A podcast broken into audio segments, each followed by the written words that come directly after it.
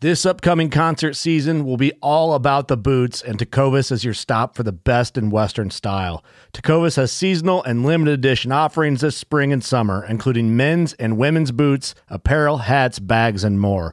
All Tecovas boots are made by hand in a time honored tradition with timeless styles that are always on trend. And Tecovas has first wear comfort with little to no break in period. It's hard to find this level of comfort paired with this level of style. Stop by your local Tecova store, have a complimentary drink or two, that's WCB style, and shop new styles. The smell of fresh leather and friendly staff are at your service. Many stores even have leather custom branding to make your boots truly personalized. And with regular live music and events, there's no in store experience like it. If you can't make it into a store, just visit tecovas.com. That's T E C O V A S.com. They offer free shipping on all boots, as well as free returns and exchanges, and ship right to your door. Go to tecovas.com and find your new favorite pair of boots today. Midway USA brand product designers have one straightforward goal develop high quality, technically sound products and deliver them to customers at reasonable prices. If you are immersed in the shooting sports industry and pay close attention to every single detail, you know our products are built right and stand up to everyday use. Who has shooting mats and range bag systems to hunting clothing and just about everything for the outdoors? Log on and shop 24 7 with super fast shipping. MidwayUSA.com. Shut up and sit down. Hey, everybody, welcome back to another episode of the Bowhunter Chronicles podcast. Got another great episode for you today. Today, we're talking to Bret Wiest from Tioga Rise Coffee. And, uh, you know, we don't do too many company endorsement podcasts, um, mainly because we don't want to put our name on anything that, you know, we're not 100% behind or we don't want to lead you guys in the wrong direction. Um, you know, this is a product that we use when we are out um, in Idaho on our elk trip, and it's something that we really like, and they're friends of ours, good guys. Um, wanted to get their name out there a little bit and uh, just talk with them a little bit bit about hunting. Uh, they're from Pennsylvania, and uh, you know their their experiences in the elk woods and kind of how the product came about. But um, you know it's instant coffee, and uh, Bret he said uh, for any of our listeners uh, if they wanted a sample, just to shoot him an email, Bret B R E T at Tioga Rise T I O G A R I S E dot com and uh, he'll ship you guys out some samples. So uh, really, really great for uh, for you guys to you know just get a chance and to to try it for yourself. And uh, as you see in the episode, we kind of talk about uh, you know finally a, a, instant coffee that doesn't suck. So. Um, um, also want to give a shout out to our latest Patreon, Brad Strope. Um, he's with Valor Outdoors TV, so check them out. Their hunting channel focused on veterans and first responders. Um, and then our Patreon giveaway. I've had a lot of questions. Um, apparently, I did a very poor job of explaining kind of what Patreon is. Um, I, I, know we did it on some of the other uh, intros and the other podcasts, but it's kind of like a crowdfunding thing. You know, it helps us out with uh, the costs associated with hosting the show and everything like that. It allows us to get some camera gear, get some get some things. We're working on a studio right now to do some uh, streaming, um, so you'll be able to. Uh, we'll get back into the video podcasting like we like we kind of started. Um, but uh, yeah, it just helps us with uh, every day to day things going on with the the show and to be able to continue to produce this and uh, continue to grow the show. Um, and so, if you are interested in something like that, because we're like I say, we're doing this giveaway for our Patreons, and people are saying like, "How do I get in on that? What is this Patreon?" If you go to our website, uh, if you do it on your phone, uh, it's Bowhunter Chronicles podcast.com. There's a Bowhunter Chronicles guy in Arizona. Um, but um, yeah, Bowhunter Chronicles podcast.com. You got to scroll all the way down to the bottom to the Patreon page. Um, it says donate with Patreon. Otherwise, you can just go to patreon.com, P A T R E O N, and then just search Bowhunter Chronicles podcast. And why is that important? Um, so, right now, uh, probably by the time you're listening to this, we already have done it um, September 25th. So, when this podcast goes live that evening, uh, 9 o'clock Eastern Time. Um, we're giving away uh, a bunch of stuff uh, to our patrons. You know, they they support us, and it's just uh, one of the things we're doing is quarterly giveaways. Um, this one's going to kick it off with um, and one of the new XOP Evolution stands, uh, some Vanguard binoculars, a Gear vinyl harness, and uh, some of the the tethered um, VersaStrap minis that they sent us. So um, we're going to give that out to you know one of our Patreons. We're just going to do a giveaway. I'm going to go live on Instagram, um, like I say, nine o'clock uh, Eastern time on uh, September the 25th. So we're doing those every quarter. So we'll do one right around Christmas time, and um, we'll do that. Um, so that's just one of the things. Like I said, I didn't do a very good job of explaining, you know, what it was. Um, so I apologize to you guys for that. Um, and uh, you know, if that's not your your thing, you know, no big deal. Um, like I said, some people just want to know how they could help the show, and uh, that definitely definitely helps us out. So, um, other ways that you could help um, is just tell some of your friends. You know, if you heard one of the episodes that you liked, um, you know, or um, there was some good information, something that made you laugh, you know, just tell a friend or two. And uh, that helps us grow the show and it helps us reach more people. You can follow along with us on Facebook, Instagram, and YouTube. It's all Bowhunter Chronicles podcast. And, um, you know, whatever you're listening to this on, we've had a ton of new listeners um, in the last couple of weeks as uh, hunting season starts to ramp up. And if you guys could give us a review, we want to hear it all good, bad, any of it, um, because that's the only way that we can get better.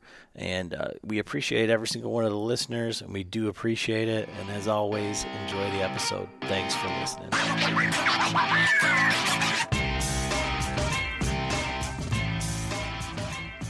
Hey, everybody. Adam, John, and Frank back with another episode of the Bowhunter Chronicles podcast.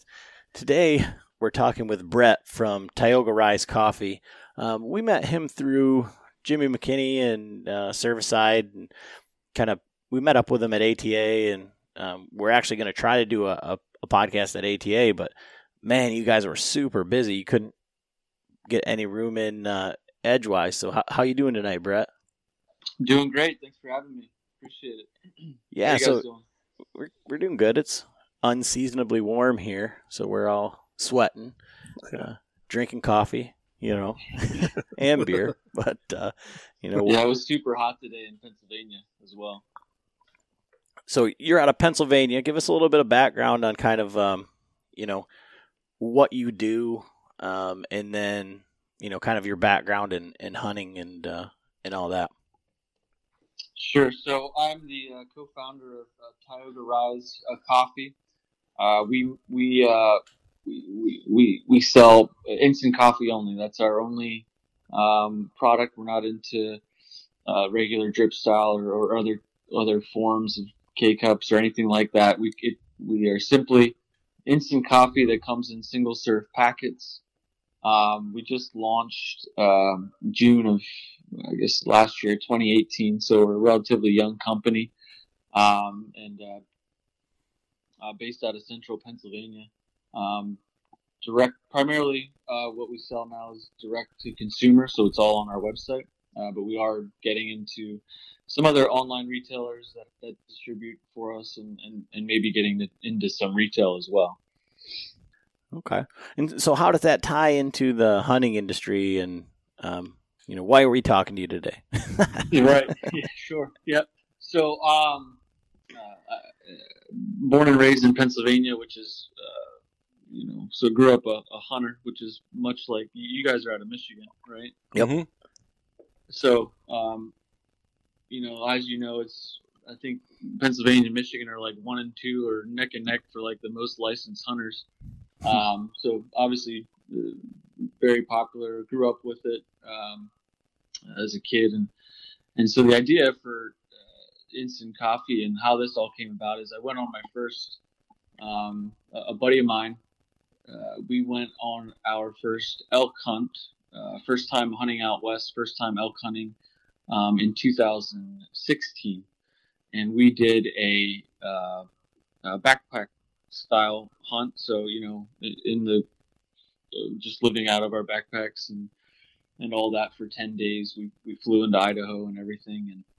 And, um, and uh, I'm an experienced uh, backpacker and all that stuff, but it was the first time ever doing um, anything like that as far as hunting goes. Um, you know, traditional.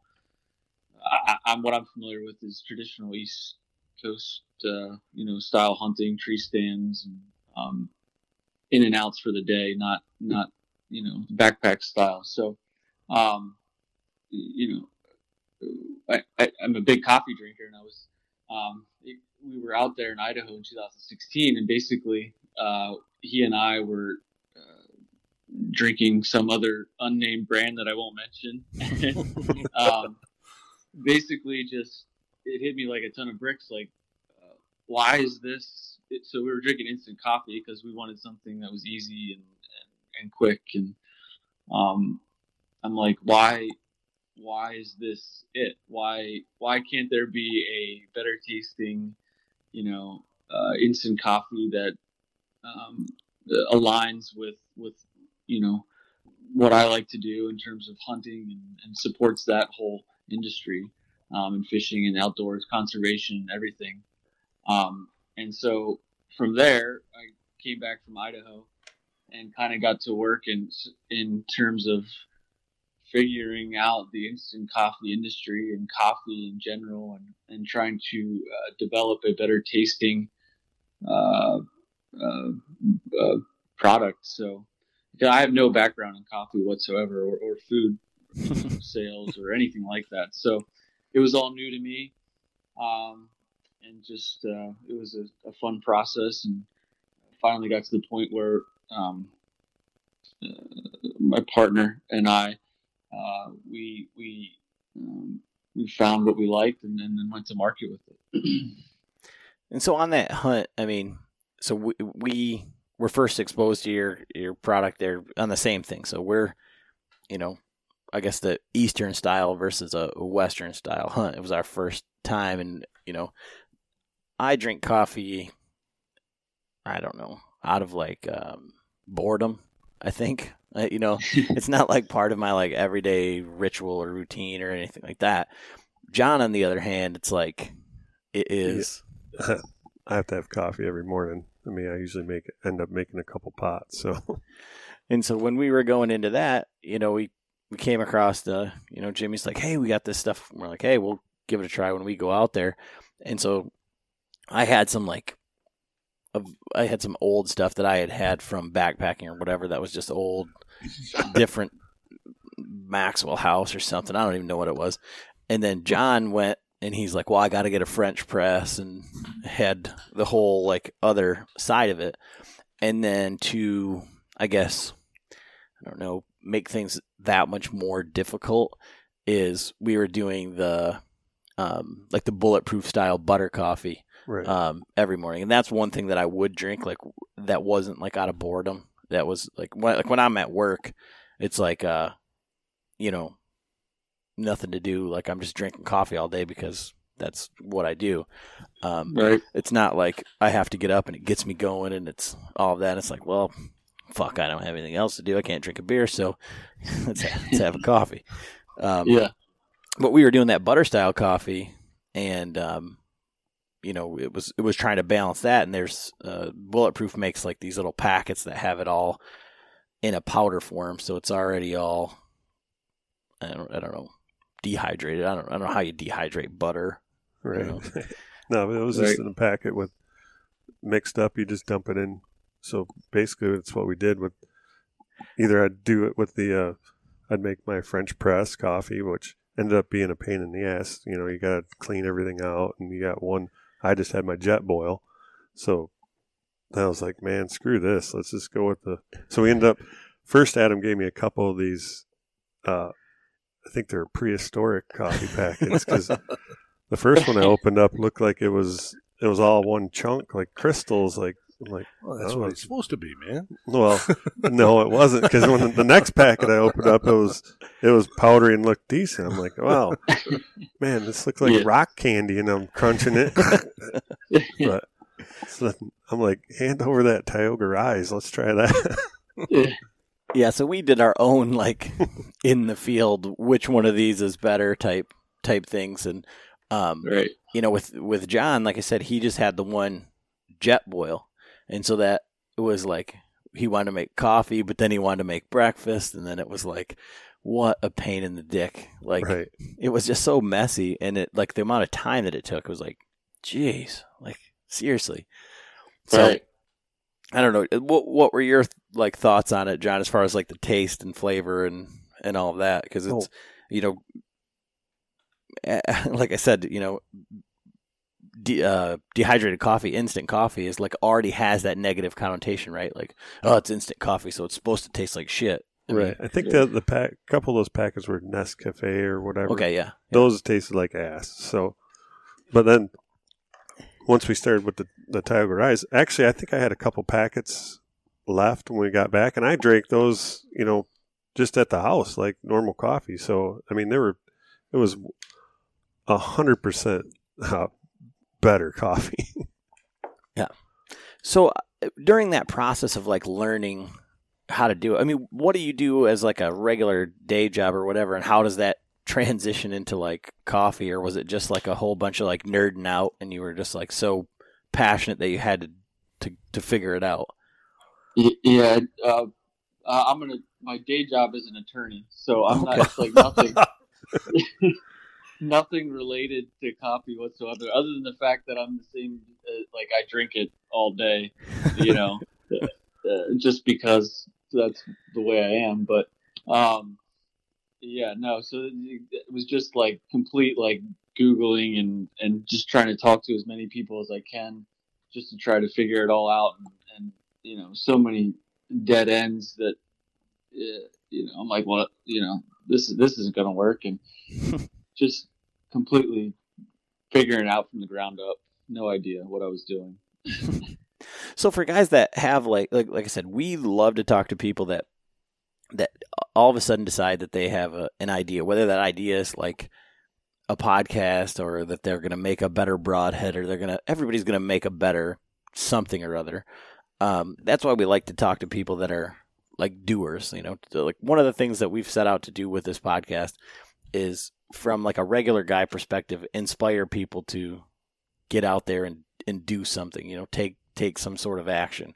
Um, and so, where did you find the motivation through all of those dead ends? And I mean, because I, I guarantee you, if I was eh, probably in your shoes, I'd be like, you know what, this is probably there's a reason that there's not any better coffee out there. Like, right I was I probably think that the, the biggest thing was that I, I realized that there was a need for for something like this and um, I, I- really think that there's a or, or thought there was a market out there for uh, that was uh, there was a big void um, for uh, instant coffee that tastes good and you know one that supported uh, hunting, fishing, conservation, and kind of got into that niche um, as opposed to like you know some big box brand uh, uh, instant coffee that might be okay. Uh, I really thought from a business perspective that there was uh, you know a really good opportunity here to develop a product um, and, and fill that need. And I had always uh, always have an interest like you guys in doing stuff and um, being an entrepreneur and, and starting businesses and um, so you know that was just uh, this was just something that I from identified from a business perspective and um, it was interesting to me and it aligned with with you know uh, my own interests so that helps too you know so yeah, it definitely makes it easier if it's something that you you want to do. You know, yeah Um, so from the business side of it, uh, you know, we had met you at ATA. Um, was that your first time at the ATA show? it was yeah hmm yep And uh, what was that experience like for, um, you know, a being a first time person at the ATA show as a hunter, and you know, kind of being in that environment, and then on the other side of that, as being someone that's trying to, you know, because, uh, like I say, on some level, and you guys certainly weren't that. Like your booth was so busy. And I mean, hell, you were handing out coffee to a bunch of hungover people. So, I mean, it was, uh, it was, uh, it was Worked great. it was it was definitely uh, very smart uh, marketing thing on your part, but um, you know, every time I walk by somebody that's you know, there were people there selling like beef jerky and shit. Like that was their whole reason for being there. And every time I walk by somebody like that, and I have no interest in seeing them, I feel like I'm like pissing on their dreams. So, like, being on your side of the being on the the business side, like what did you think of it from like a consumer side? It's not a consumer show, but there's a lot of cool, cool stuff there. And then being there on the on the on the business side, what was that like? Yeah, from like a person who had never been there uh, to any kind of you know archery hunting trade show, um, you know, a non-public show um, from a consumer's perspective, that was um, it was a bit overwhelming just to to see all the different products and and uh, all these people coming together and everything like that. It was just uh, definitely a unique experience for me that um, you know I, I, well, I, guess I wasn't really prepared for um, for it to be like that. I, I, don't, but it was also it also feels the hunting community feels it felt small to me. You know, I thought it would be a little bit uh, bigger in terms of um, the ability to access people and, and the booths that were there, and it really wasn't like that. Um, you could pretty much go up and talk to anybody that you wanted to, um, which was kind of cool.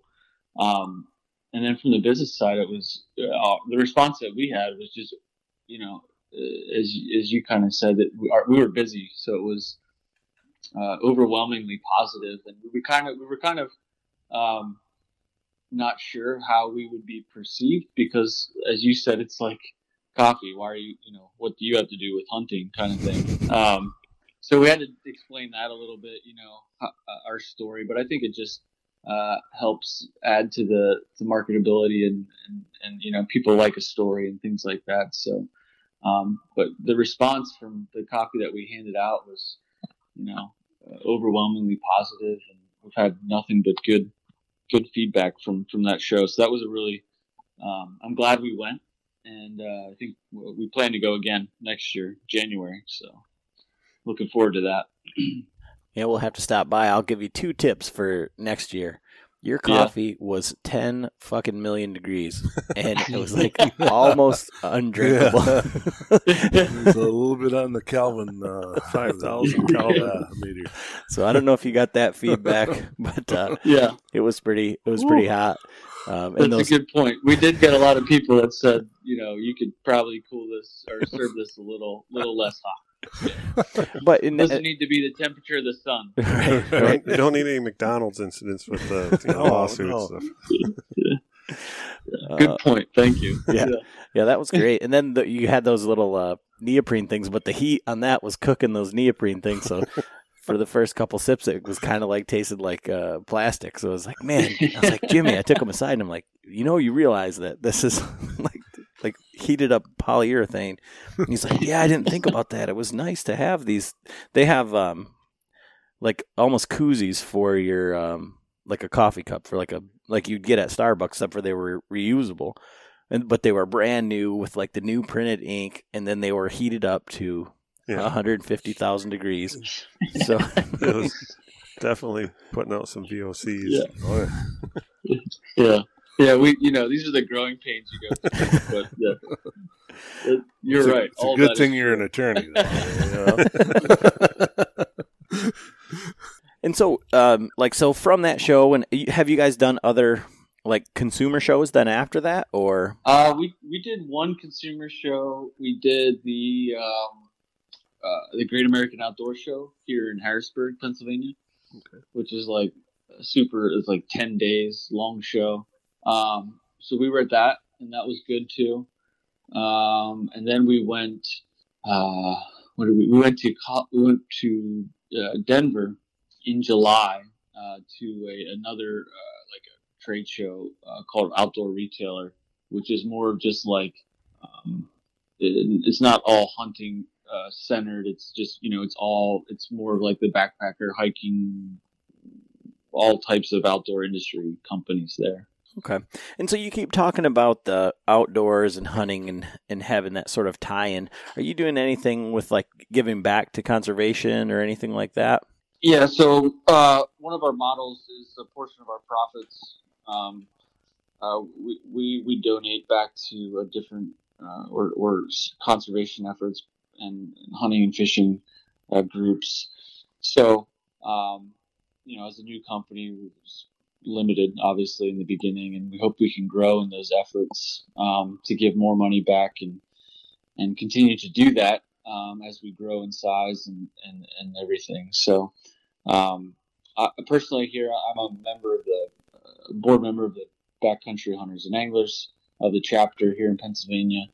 Um, is, and so uh, we try to be involved not only in terms of giving back money, but also um, our time as well, which is, you know, obviously just as valuable in some ways um, to be able to, to do that. So that's where we try to, to help out where we can and, and build on, maintain our hunting population and, and, and opportunities to do that. So, yeah, um, we've been approached by like uh, the 2% for conservation and I've been trying to get in touch with them and get it set up. I guess it's a little bit different because we're like a business or a entity or something like that. So it's not just like from a, a personal standpoint, but um, you yeah. know that's that's a great great thing. And for people that don't know, it, it is both of those things. So it's not just money; it's it's a balance between time spent doing things like that and and uh, and money. So so yeah, yeah on that um the elk hunt that you went on, you know, how did that go? How did that whole thing play out?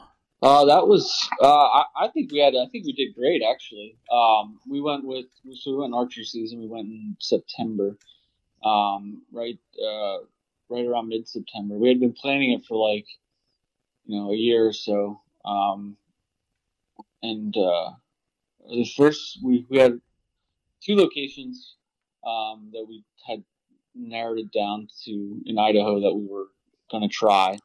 Um, uh, the first one, we we definitely like there was definitely we got on tons of tons of elk sign, tons of uh, elk moving through there, but they weren't there when we were there. Um, we only saw one cow, so we moved there after about uh, four or five days, and then picked up on our second location. And one thing that we uh, learned um, that was we somehow we missed or didn't pick up on was that um, certain trails in Idaho you can use motorized like bikes I'll call them like trail cycles or dirt bikes or whatever. So we're, we're the first spot we're hiking in like seven miles in, and then this motherfucker on a like a two two wheeled like trail bike I don't even know what they're called. It's like a dirt bike, but they have big. They're they're smaller and they have big tires. Um, he's blowing by us. we had no idea that you could even do that, so that was kind of a bummer. Um, so, so, then the second location we went to um, was was foot access only, so that was much better in terms of pressure and everything. And um, we actually got on elk then. Got on a, a, a, a nice herd and saw a decent bull and uh, made a move on them, and uh, it didn't happen. But I was just excited that we, you know, we found elk and and we had an opportunity for our first time doing it. You know, I was, I, I you know, I thought it was a success for us. Anyway. Yeah, it's kind of like what we uh, we ended up. Where do you guys go? We went to Idaho as well. Did you? Yeah. Yeah, we uh, they were on the bikes that went by you. No, no we were on we were on foot as well. So. But. but. yeah, that was I mean almost identical story. Sans the bike because the first couple days there was elk tracks. I mean elk pretty much walked by us in our sleep.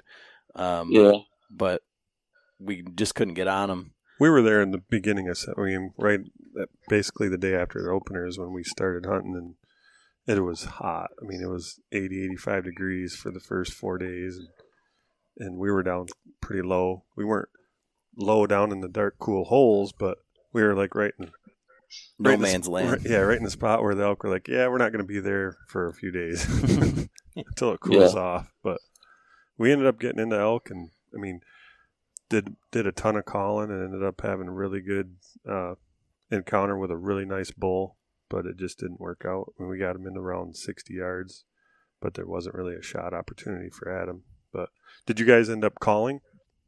We did, yeah. We, they, the elk were mostly quiet though. Like we did not. I expected to, to, to for them to be a lot more vocal. Um, for whatever reason, that wasn't happening when we were there. We, I mean, we did hear some bugling and we had some responses to our calling, but um, not not like I, you know, anticipated would happen. This, particularly that time of year. It was awful hot when we were there too. It was unseasonably warm. Um, it did cool off towards the end, which helped us a little bit. We had actually had snow at one point, but yeah, uh, we we we we got into some bugling, so that was nice. yeah, we uh, we I think we heard our first bugle on the fourth day, which was like Wednesday, and it was just ended up being a spike, and we we called him, and he came over, and and ended up the wind switched up on us, but then it was just a couple bugles, and we heard like a couple more on you know between Wednesday Thursday, Friday. We had a few that we'd heard at night. So then it was that Saturday morning when we got up there and we had heard a bugle on the way up, and then that one didn't work out. We ended up blowing out basically a herd of cows and a spike. And then we got up on the top of the hill where we were originally planning going all week, and all of a sudden a bugle cracks off down below us. And I'm like, I didn't even bugle at that point. So then I bugled. Then he answered back and then he wouldn't shut up. We're like, so then we're confused. Like, man, this got to be a person because you know we heard a few bugles, but nothing like this. And so we almost we actually sat down and had our lunch and.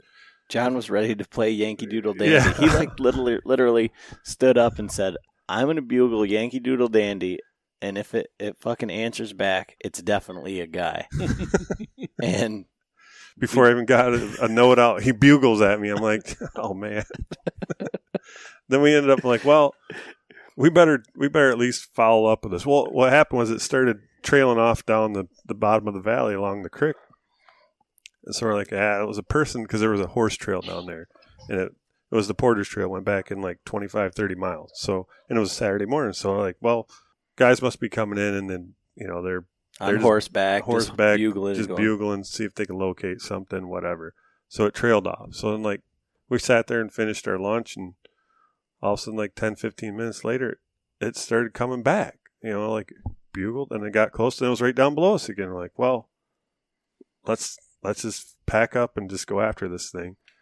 So we started side hilling and bugling, and it started coming up. And then all of a sudden, we heard this other bugle. It sounded like a dude bugling without a tube. I'm like, that's when I was. I just stood up and just walked out because I was had Adam go up about 60 yards in front of me, and I was back behind the big tree, and all of a sudden, I heard that. It ended up being a cow bugle, is what it was. But I heard that I was like, "What the fuck is going on? These clowns are out here!" And so I just stood up and walked right out in the open, and then, like, not 10 seconds after that, that thing ripped off a bugle that there's no human was going to. It was like a dinosaur.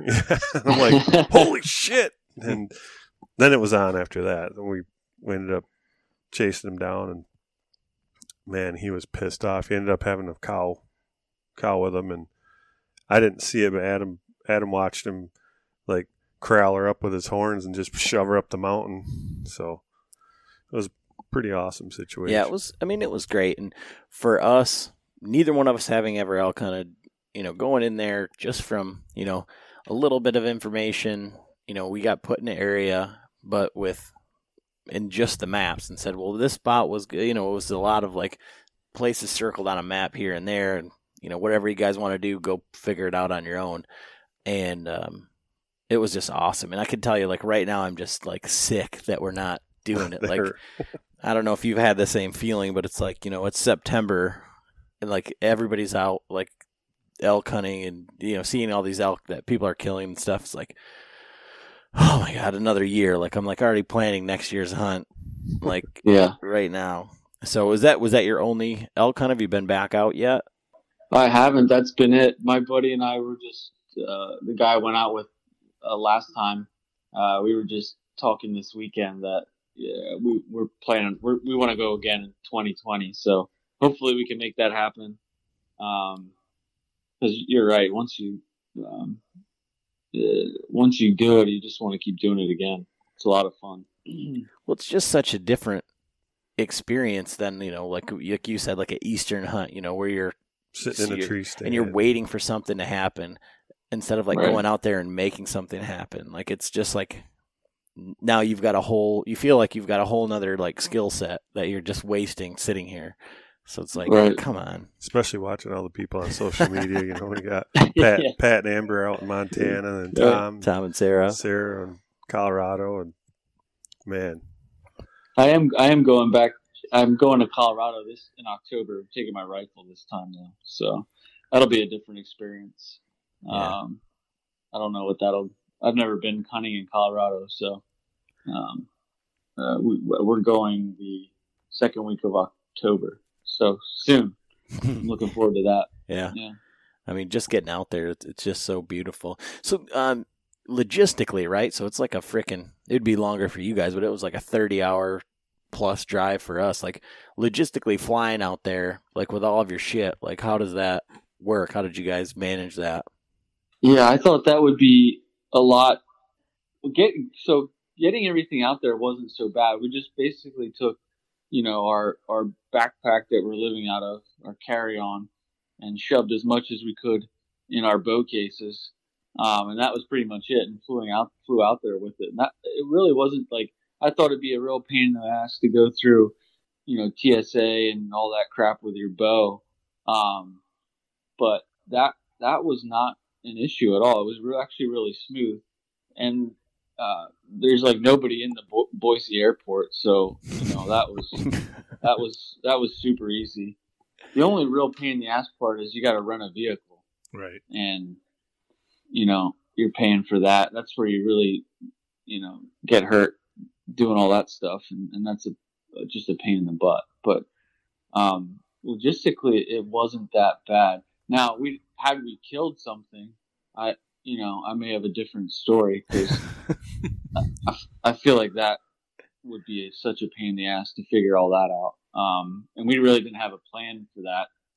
It was kind of just if it happens, we'll figure it out. You know what I mean? So, um, I, if we, I would like to get maybe t- another guy or, or four guys to go out next year, and maybe we could make the drive because that it is a haul from from here. We pl- we like to go back to Idaho, um, but I would prefer to drive if we could make that work. You know, it's just getting off work. You know, that length of time can be difficult, but um, yeah, it's almost like a double edged sword. You you spend two days driving out, or you could actually add two days to your hunt. right. You know? But it was two days driving back, too. So, I mean, That- you could yeah, actually. so- so you had four days to your hunt. Right. Yeah. So, but yeah, we drove straight through 30 hours, and it was, we ended up, you know, the last two hours of the drive were the worst because we're in the frickin' mountains, and we didn't know it at the time. It's pitch black, and when we left on the you know, the next week during the daylight, like, holy shit, we drove through here, and I was like falling asleep. We pulled over a couple times where you know, we were both like hallucinating, like seeing weird shit and colors, and looked like the rocks were were moving. and then we we drive through there on in daylight hours, like holy shit, we're lucky we're alive. Yeah. You guys didn't drink enough of the coffee. we saved it for the. I'm Yeah. just saying. I was Should've drinking- drank it on the way. I was drinking five hour energies and monsters, and Yeah. That's the other thing. When you make that drive, you're al- you almost if you don't have enough guys, you feel like crap when you get out there, and then you know that that hurts your hunting as well. Whereas flying, you're you kind of you don't feel so bad. yeah, You haven't sat in a truck for thirty hours. maybe uh, fly out and then rent a vehicle, a one way vehicle on the way back. If you kill something, like all right, Well, that's what I was going to say. Why did Yeah. you guys deliver the, the rental car in Pennsylvania? Why is there blood in the back? yes.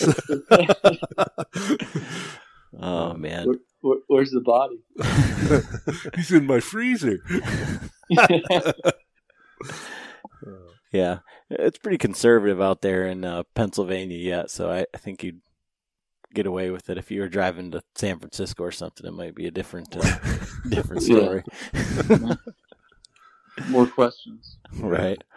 So Frank's been sitting here drinking the coffee all night, and he, you know he had some of that molten shit at uh, ATA, but I think this is a better. Uh, um, it's a better better uh, example, I think. Yeah. I do I do like uh, sixty ounces before maybe noon every day. You know, so yeah, it's it's good stuff. You know, I'd, I'd definitely go after that. Yeah, especially out. I mean, like you're saying, when we're out in the mountains, you know, I like the French press and all, but maybe for like an afternoon thing when you're not, when you're just, you want a fancy coffee or something, but for getting up in the morning, you're making your oatmeal and you want something quick and fast and no cleanup, man, that was, Yeah. and it tasted great. So, Yeah, that was our goal to develop something you know light and portable and and certainly much better tasting was the was the number one on that list. So yeah, the, I'm glad you guys like it. yeah, Appreciate the support. the Nescafe or whatever you want to call that crap. It was, I was about ready to just take the packet and dump it in my mouth and quick swallow it like a bad pill, you know, just to get the coffee. Yeah. Oh man. So entering into the the coffee deal. So like everybody wants to have an outdoor brand of coffee. Um some of it's good, some of it's not. Um and then to have the the freaking instant coffee. Like what have been the hurdles that you've had to go get past um like for this? Like what what questions do you have to like answer over and over again um about you know what makes your coffee special or this that or the other thing um Right. Yeah. So every you know, like you said, everyone comes up with, or most people at least come come to our product with the pr- prior experiences that are bad with instant coffee. So it's always like, well, you know, what makes this good, or you know, what what makes yours different, or so. I mean, it's really a matter of uh, two things that that I think sets us apart is the um, ingredients, uh, higher quality beans, better quality beans, and the process. Um, just to kind of give you some background, generally, um, most instant coffees are made with uh, a lower quality bean, therefore, a, you're, getting a lower quality product.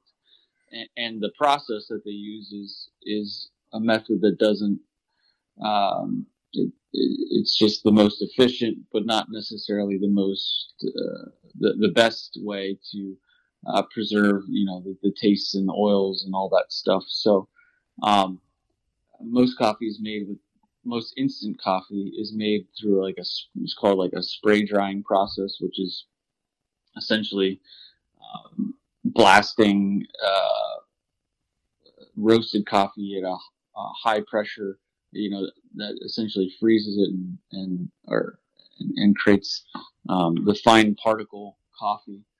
And the, the method that we use is called freeze drying, uh, which is basically roasted brewed coffee um, that is uh, frozen um, uh, rather quickly under very uh, cold temperatures.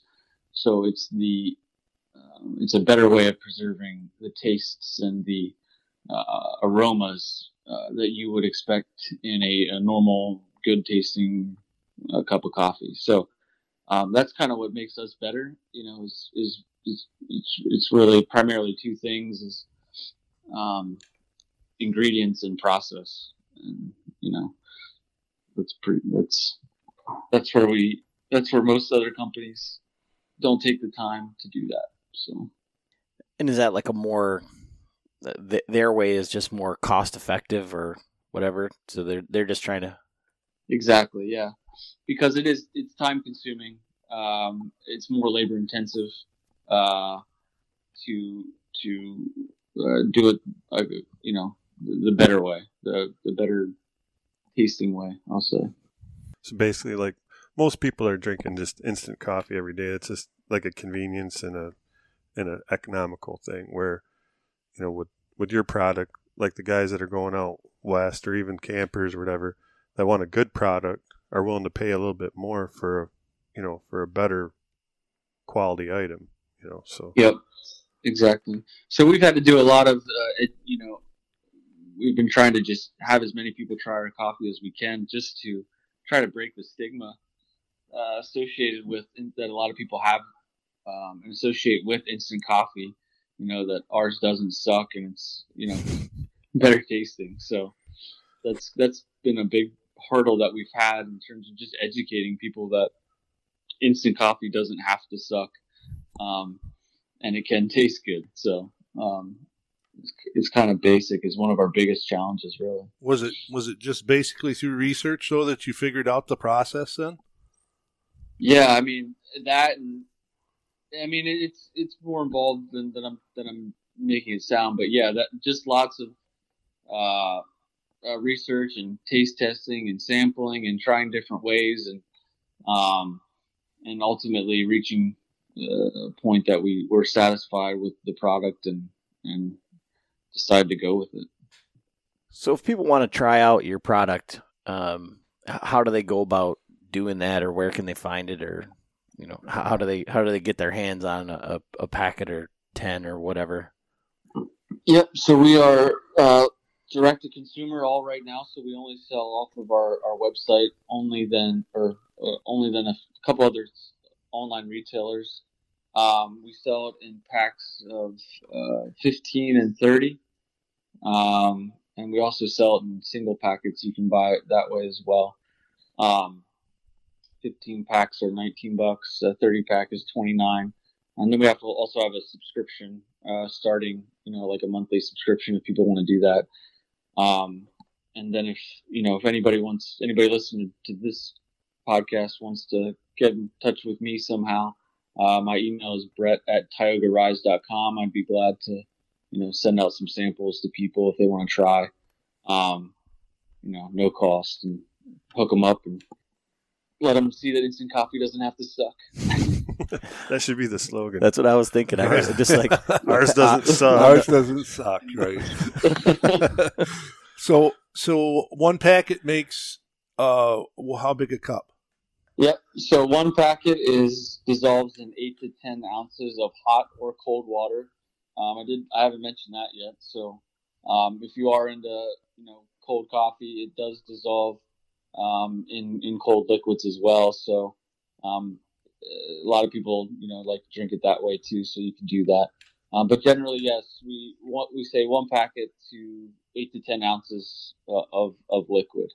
Yeah, and you know, one thing I didn't even think about with that. I mean, I did know that it did the iced coffee, and um, you know, for people that just want convenience, even if you're just like going out for an all day sit or something like that, and you've got water and you're you know starting to get tired or whatever, you can just whip up a thing of that in your water bottle or whatever.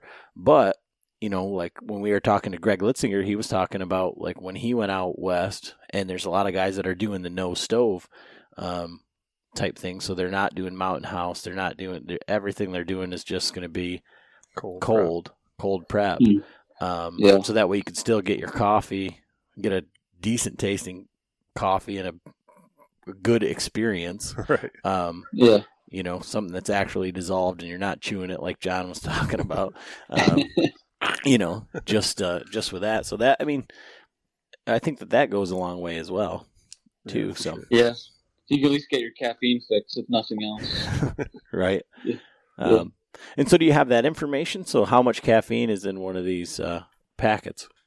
Well, I've never had it tested, to be honest with you, but I, I mean, it's it's comparable to a normal cup of coffee, is what I would say. But it's not. I've never actually had it tested to see what the caffeine levels are. To be honest with you. Frank's over here. It looks like he's having a seizure, so it's got to be pretty good. Frank, are you all right? I'm good. I'm good. you? Oh man. so, what's been your most? You know, you, you said that you grew up in Pennsylvania hunting. That was your first, um, you know, time elk hunting or whatever. What's been your mm-hmm. most exciting or memorable archery hunt? Um, most exciting. I don't know if I could pick just one, but I, you know, me, I love, I love October's here in Pennsylvania and going um, uh, up north, northern Pennsylvania, whereas I have a cabin up there. My father-in-law does, um, it's uh, it's located in uh, Tioga County, which is basically the um, is where I came up with the name for Tioga Rise. So that's the kind of the inspiration. Um, is that that's where our, where our uh, cabin is located and where I spend most of my time uh, in the fall hunting and and so that's that's where I like to be in October. Anytime that I'm up there um, is memorable to me, and um, I, I, just uh, I try to get up there almost. It's about three hours from my house. It's uh, probably some of the most remote country we have here in Pennsylvania, and it's, um, it's just beautiful, and uh, that's, that's. So is is that uh, public land or private? Uh, that that's on the cabin there. It, the cabin itself, we only have about a couple acres there, so I hunt okay. primarily on uh, state state owned land, uh, which is about 10, 15 minutes away from where we're at. Cool. yeah. What's the situation like there in Michigan for free for all public land? we actually have quite a bit. I mean, like, yeah, yeah. I think Jason Meekoff, he just was spouting back at somebody that said there's nowhere to hunt in Michigan, and I think he said that was like eight million acres. Um, he needs to come and uh, ride around with us for a day. Frank will show you every single piece of public here in uh, yeah. in, in lower Michigan and upper too. That'll take two days. Like just south of us in the you know Muskegon River flats, there's like over five thousand you know acres there in the public land, and then Manistee National Forest. There's, oh. I mean that that reaches from literally a mile from my house all the way up to just south of Traverse City. I mean, well, so it's like forty-seven thousand, isn't it, in the oh, one one deal? It's more than that. Yeah, just in one block. Yeah, that, like continuous yeah. touching, but yeah, yeah. There's probably close to a million in that. Oh yeah, but yeah. I know the one comes up, you know, like forty-seven thousand yeah. acres. You know, I mean that's so we have we have quite a bit of public land, but there's also quite a bit of pressure too. Right. I mean, a lot of the you know a lot of the spots. I mean, some of the stuff is pretty hard to access. So the, yeah. the easy stuff, obviously, there, you know, well, it's a parking lot. so All right. yeah, that's what we deal with a lot of here. Like I, I'd said before, I think you know Pennsylvania, Michigan are you know one and two or top five or something like that for license sales uh, for hunters and pressure here is you know you, you gotta you gotta walk to get away from it. So what's the terrain like up there? I mean i guess when i think of you know the tioga rise and and i guess i just think about maybe because we are exposed to it like in the mountains but is i mean and there's hill country in pennsylvania right? I mean what's the terrain yeah, like up there? It's it's it's mountainous and uh, very steep. Uh, it's actually home to uh, we call it the Pennsylvania Grand Canyon. I don't know if you've ever heard of it, but it's like a uh, it's a pretty it's like a gorge that run, cuts through the mountains, and so it's it's it's some of the steepest uh, terrain that we have in Pennsylvania. Um, very mountainous, yeah. Not not not a lot of farm land up there. Yeah, we don't do a lot of farmland around us. Um, it's mostly marsh and swamp, but we don't have any elevation, so to speak, anywhere around here. Nothing like that. No, just no. rolling hills, maybe. Well, you get yeah, you get up near fifty-five up that way, right up in Manistee. Yeah, you know, actual Manistee County. There's some yeah. pretty decent. Do you guys hills. hunt private and public, or mix them both, or what do you guys do? Uh, basically, public. I mean, we I've got uh, my family has 240 acres, um, about seven and a half, eight hours from us. So it's like a once a year type pilgrimage up there. But yeah, that's all the way up in the Upper Peninsula. Yeah, so that's over near the Wisconsin border. Maybe the, there's probably more Wisconsin boys hunting your property than Michigan, and they ride bikes too. right. Yeah. yeah, we're uh, it, it's eight miles from Wisconsin, and it's just one of those spots yeah. where I, you know I was talking to somebody on social media here recently, and it's like, you know, to to go up there and really branch out on the public. Um, we used to do that a little bit when we had a, a, you know, when I used to rifle hunt when when I was a kid, and there'd be 10, 15 guys in our camp, and it was really awesome, uh, Michigan deer camp type experience. But the hunting wasn't great, and then you were forced to kind of go out into the public land, and like so, my grandpa grew up up there, and you know they had spots that they used to go to. Um, but when you get up there, it's so I don't know. You feel like you have all your eggs in one basket. You've got a week or a, a, long weekend, four four days or something like that. So to go and try and seek something out, it's a yeah. Other than like where you're used to hunting or like you know, it's it's really difficult to be adventurous when you're on such a small, like truncated timetable. Um, so like this year, Frank's going to Missouri and then to Nebraska and it's like six hours to uh, to Missouri where they're going to hunt, and it's like seven and a half to go up to our property in the UP. So it's like I have a lot more, I don't know, uh, bigger dreams, hopes of Missouri, um, right. and I can spend a lot more time. I mean, I could spend just as much time on onX and break down the same thing to go to our cabin in the UP, but and you know the, you know, you might have a chance at a hundred inch buck or you know yeah. something there, but just like we've said it before, like when we we go to Ohio and hunt, we drive six hours there, and you're in, you know, Adam killed a 150 inch buck there, mm-hmm. so we're not, you know, I mean, and we how many did we see that were like in that class, right? Right. And so, so it, it's it's just yeah. a little bit different. So I mean, we're mainly public land, and we're within, you know, an hour, hour and a half of where we live, so it's you know easier to go out and do scouting and do some walkabouts and kind of get things figured out. I don't know a little bit. then Frank, on the other hand, he just he'll just go and well, I went here once as a kid, and uh, he'll, he'll, shoot something. It's all all public. Yeah, it's like our turkey hunt this spring. Is that your? Is this the first time going to Missouri? Is that what you said? Yeah, uh, it'll be it'll be our first time going to Missouri. Yep. Yeah. Well, actually, the second time. The first wasn't a very good experience. that was that was that was a scouting session. This, yeah, yeah, this it wasn't a hunt. it's a good thing. Yeah. I've heard good things about the deer quality there. Yeah, we our last episode here. We've got a a good friend who's uh, leased some property out there, and um, he killed like a two hundred, and they're uh, rules on their property, I think, is 150. Um, yeah. We're going to be well, hunting public out there, but, that I mean, wasn't that wasn't his piece though. He originally leased, or well, he didn't even lease it. They they had a 90 acre uh, farm that the guy said, if you do some work for me and stuff like that, I'll let you hunt it. And he killed it. Was it 205?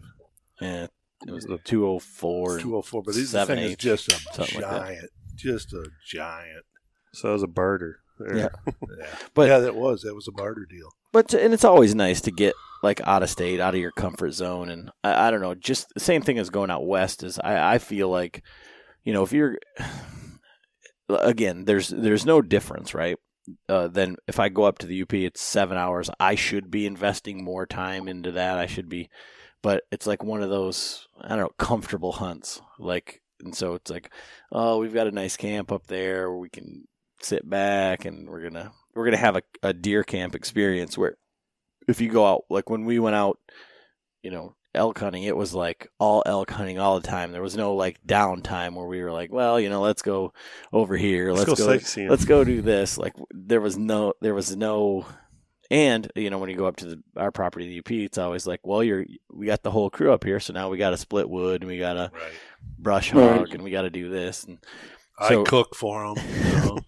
so you know, and the, and same thing. Like when we went to Ohio, you know, everybody's like, you know, oh, it must have been nice, and you know, you, you know, your wives or girlfriends or whoever is saying, you know, a vacation. Yeah, it's just a vacation. It's like we got up at three in the morning and got back at like eight o'clock, and then still had to make dinner and like right. you finished your dinner like in your like I slept on the couch, so I was like in my sleeping bag, finished my dinner, and just lay down and you know then wake up in a few hours and go back and do it. Like we were there to hunt, and that was it. There was no really relaxing. There was no anything until, until, you guys killed your deer. And Yeah. then it was uh, 130 beers in one night.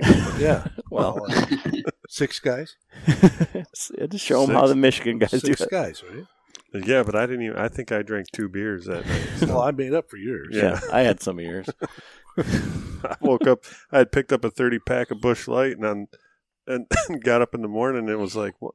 it's gone. The other cases are gone. There, was, there wasn't There- anything. we drank left. every beer in the building. We had. Yeah. Um, the, I have a question about the Pennsylvania, uh, say the public land. Uh, how much does the DNR get involved in, in uh, say, you know, food plots, stuff like that? Uh, there are some, uh, out, you know, uh, food plots that that the game commission uh, manages and responsible for, but it's definitely not. At least my in my experience, it's not a big investment on their part or something they uh, really, um, you know, are looking to do. I don't think they're that interested in it, to be honest with you. Do you, do you guys have to register your deer too for uh, when when they're killed? Uh, no. Mm-mm. Like check, like what do you mean? Like when you when Well- you have to? Reported. report in Ohio has a has a uh, number you call and you have to give the the how it was killed, when it was killed, where it was killed, you know, the the township, the the county, everything, what it was, you know, it, what, Oh, wow. what it was killed with. Reporting system. Right. You know, And that's a mandatory requirement for Oh, for any deer. Absolutely. Yeah. No, I mean that's not something that we have to do. No. Uh, see, Michigan is the same way. They don't.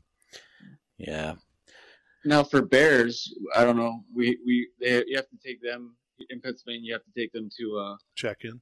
uh, a station, a check station, right away, and uh, uh, at least it, during the firearms during rifle season or archery season, um, separate archery season, you have to, I guess, call warden or, or somehow get in touch with them to figure all that out. So they're a little different.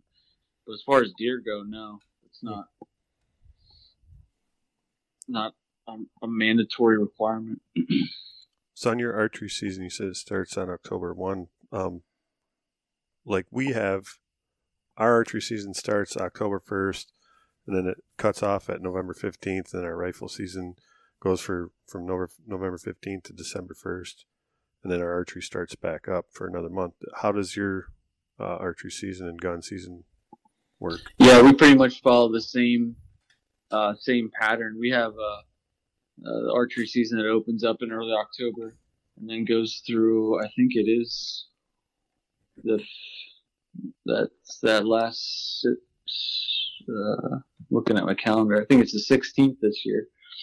Um, and then we have a, uh three day, four day uh, bear rifle season in between, and then uh, and then deer deer deer rifle starts up uh, just after Thanksgiving, Okay. and then we have uh, that that goes for two weeks, and then we have a late season uh, archery that opens up the day after Christmas and runs through the first couple weeks of January. Okay. On that note, what uh, what is your archery setup? I have uh I'm shooting a prime synergy. I think it's two years old at this point. Uh, black gold three pin sights with the uh, the bottom one's a slider, and uh, I'm shooting actually same arrows. I bought a bunch from when I went out elk hunting in 16. Same arrows from 16 Carbon Express uh, small diameter pile drivers. And then I think, uh, uh, well, I know the the broadheads that I'm shooting, they're called they're uh, Tooth of the Arrows. I think they might even be from Michigan or something. I can't remember where they're out of, but yeah, they're not No. from Michigan. I think they might be from Indiana. Uh, is that what they're from? Okay. Not sure. I I shot those. Uh, so when we went out to Idaho, probably the same story. Like you had to shoot uh, fixed blade. blade. So You're right. Um, yep. that's what I went with. And I mean, ha- have you killed a lot of animals with them? Say again. Have you have you killed a lot of animals with them? I, I haven't. No. Um, so I haven't had. I think I shot one. One doe with them so far, and I haven't. So I haven't had a lot of experience with how they. How they do. Have you? Well, it, so I got them last year, and uh, yeah. I mean, if I was like I, I said it on here before, like you know, broadheads. The, every company says that they're the best broadhead in the world, and Yeah. they're the best broadhead until they're not, right? So Right. it's never your fault. It's always the broadhead's fault, or you know, whatever. But um, last year I shot two bucks, and they collectively went less than hundred yards. I mean, I watched them both die. Um, so if I was the poster child for Tooth of the Arrow, man, they're the best broadheads on the on the earth. But you know, one of them I didn't get a pass through. I, I mean, I shoot them in the, I shoot them in the back and the neck, and the you know I, I take the shot. My, my I had a I had this mentor one time. Um, he said, you know, you got to get a few under your belt, and you got to get an arrow in them, and so that's that's kind of uh, that's kind of my philosophy. Sometimes, you know, you take the shot that you're presented. Um, so I shot the one right between the shoulder blades, basically, and uh, it it went 30 yards and tipped over. And then the other one I shot just absolutely perfect, and uh, it went 50, 60 yards and tipped over. But both of these deer I shot in water, and so there wasn't. I mean, I didn't have to track any of them, so I wasn't looking for a blood trail. I watched them both die, so I, I'm not a good uh, example either. That's why I was asking you because I'm like, you know, I don't know about blood trail or like whatever. It's, I mean, shot Yeah. placement was was key in my my defense. I mean, they seem solid to me. Yeah. Um, yeah. But like you said, they're all. Everyone says they got the best. So right? I mean, they they tuned well. They shot good. You know, so yeah. Yeah, his his my voice of reason over here. He's saying, you know, they, you know, they're good. They're good. I, I can't, I can't, I can't discount them. So, all right. but Yeah. yeah, man, um, really great coffee. I mean, and it's something that I think we're going to continue to use. It's not something, you know, if I'm the, our next trip out west, and you know, for for my trip over to Missouri this year, it's definitely going to be in my pack for for my all day sits and and everything like that. So what you guys are doing over there is great. You know, we appreciate you know what you're doing and you know not making coffee that sucks. So Just cool it down a little Do bit. That's do our best. Yeah. I appreciate you guys having me on. I appreciate the support and uh, let me know if you run out of coffee. yeah. Yeah. Um, when uh, where can people get a hold of you? Like I said, because it's uh, you, you said you gave out your email. You want to give that one more time and and Yep. you know. My email is uh, Bret, and it's B R E T one T uh, at uh, TiogaRise.com. Uh, at our website is uh, TiogaRise.com, and obviously we're on Instagram and, and Facebook and all that too, so you can find us there. awesome, man. Appreciate it. Yep. I think that's all we got for All right. today. So good luck on your Colorado hunt. Yeah. Even though it's with a gun, Yeah. yeah. but Thanks, appreciate it. Good luck with all your seasons, guys. all Oh, yeah, for sure. Romantic,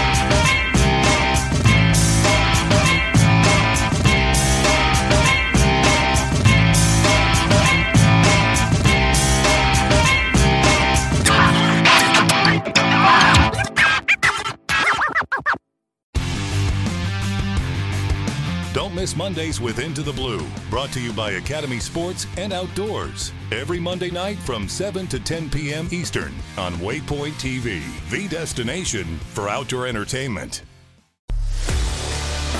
A life that has the stories to back it, a life to be proud of. It's a Winchester life. Yeah, baby. Six eight Western. Oh, mule deer, baby, right there. Tune in every Tuesday at 7 p.m. Eastern on Waypoint TV